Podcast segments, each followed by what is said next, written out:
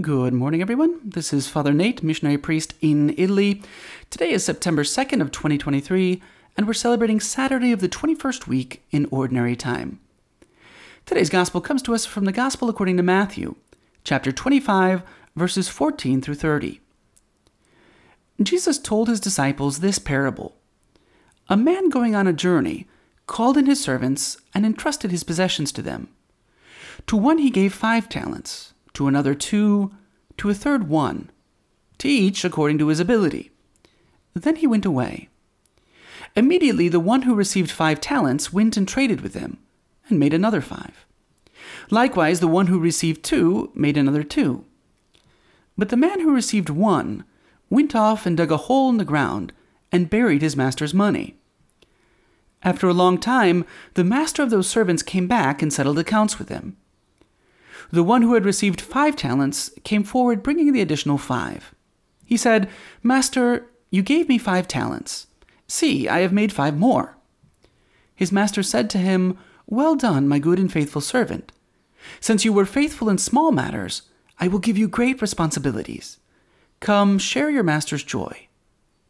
Then the one who had received two talents also came forward and said, Master, you gave me two talents. See, I have made two more.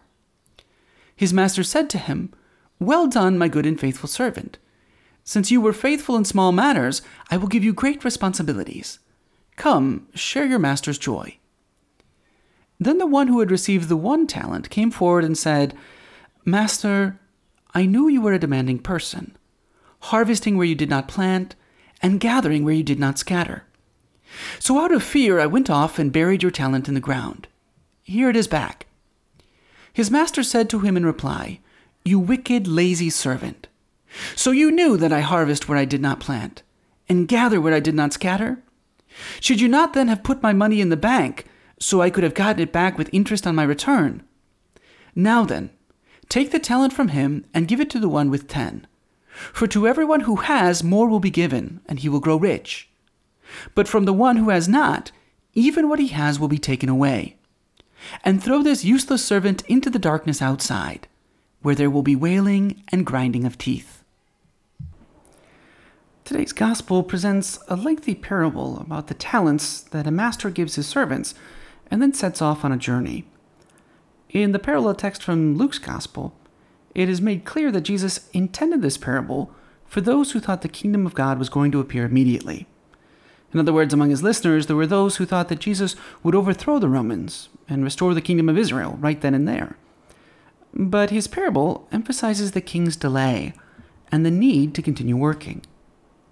Indeed, saints like Gregory the Great agree that here too, the man on the journey is Jesus, and the delay refers to the time between his ascension into heaven and his second coming. Another thing that the saints emphasize consistently is that the varying number of talents, so remember that each servant receives a different number of talents, is based not on God's stinginess or that he dislikes some people, but rather on the varying capacities and abilities of the ones receiving them. What is represented by the talents has been subject to different interpretations. Some say that five talents refer to knowledge and understanding of supernatural realities, and fewer talents mean merely human or earthly training. Some say five represents a fullness of knowledge of all things, where lesser talents imply a more superficial knowledge. In short, we can see in those talents literally anything that we've received from God, be it supernatural graces that are unique to us, for instance, gifts of understanding at a particular moment, our vocations, or supernatural gifts that we share in with all the other members of the church, right? Baptism. It's a supernatural gift, but, you know, we share it and all the baptized share it. The same with uh, the gifts of confession and the Eucharist. And we can even think of these talents as natural gifts, like just the fact that we have wills and intellects, or the family we were given, the friends we have. The list goes on forever. What's most important, though, is that God demands an accounting of what He's given us. On the one hand, this pushes us to be humble, because as St. Gregory writes, the greater the gifts, the greater the reckoning for them. Therefore, should everyone be humble concerning his talents, in proportion as he sees himself tied up with a greater responsibility. If we've received more, yeah, we have to render an account of more.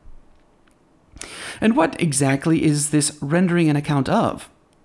Speaking of the servant who buried his talent, Origen writes that this servant seems to me to have been one of those who believe, but do not act honestly, concealing their faith, and doing everything so that they may not be known to be Christians. In other words, the profit that's supposed to be produced, the, the gain, is the growth of the kingdom of God. When God gives us gifts, they're never just for ourselves, they're for everyone, to help them come to believe. However, St. Pope Gregory makes a further comment, one that really makes us think. That's what he says. He says, But there are many within the church of whom this servant is a type. It means like there's many in the church that this servant represents, who fear to set out on the path of a better life, yet are not afraid to continue in cardinal indolence meaning they're afraid to set out on a better life, but they're not afraid to stay in their sins. They esteem themselves sinners, and therefore tremble to take up the paths of holiness, but fearlessly remain in their own iniquities. That's, that hurts, right? In other words, what he's saying is that there's people who fear God, right? Knowing that he requires holiness and the fruits of holiness. But rather than undertake the dirty work of conversion, they just sit around fearful yet idle, and continue in their sins. The point here is that we need to be concerned with the daily process of conversion. Maybe we've given, been given lots of talents, or maybe we've just been given a few. No matter how many we received, we need to set everything at God's service and disposal. St. Jerome writes that the servant who of five talents had made ten, and he who of two had made four, are received with equal favor by the master of the household, who looks not to the largeness of their profit, but to the disposition of their will. Again, that's St. Jerome. It doesn't matter like the increase. Like if you started with two and you made four or five or ten, it's not like God is saying, like, well, this guy made more profit. No, it has to do with what's received and what's done with it. So today we can ask ourselves about the gifts we've received from God and how we treat them. First, do we even recognize all the gifts we've received? Because there's a lot. Are we aware that all the great things that God has given us?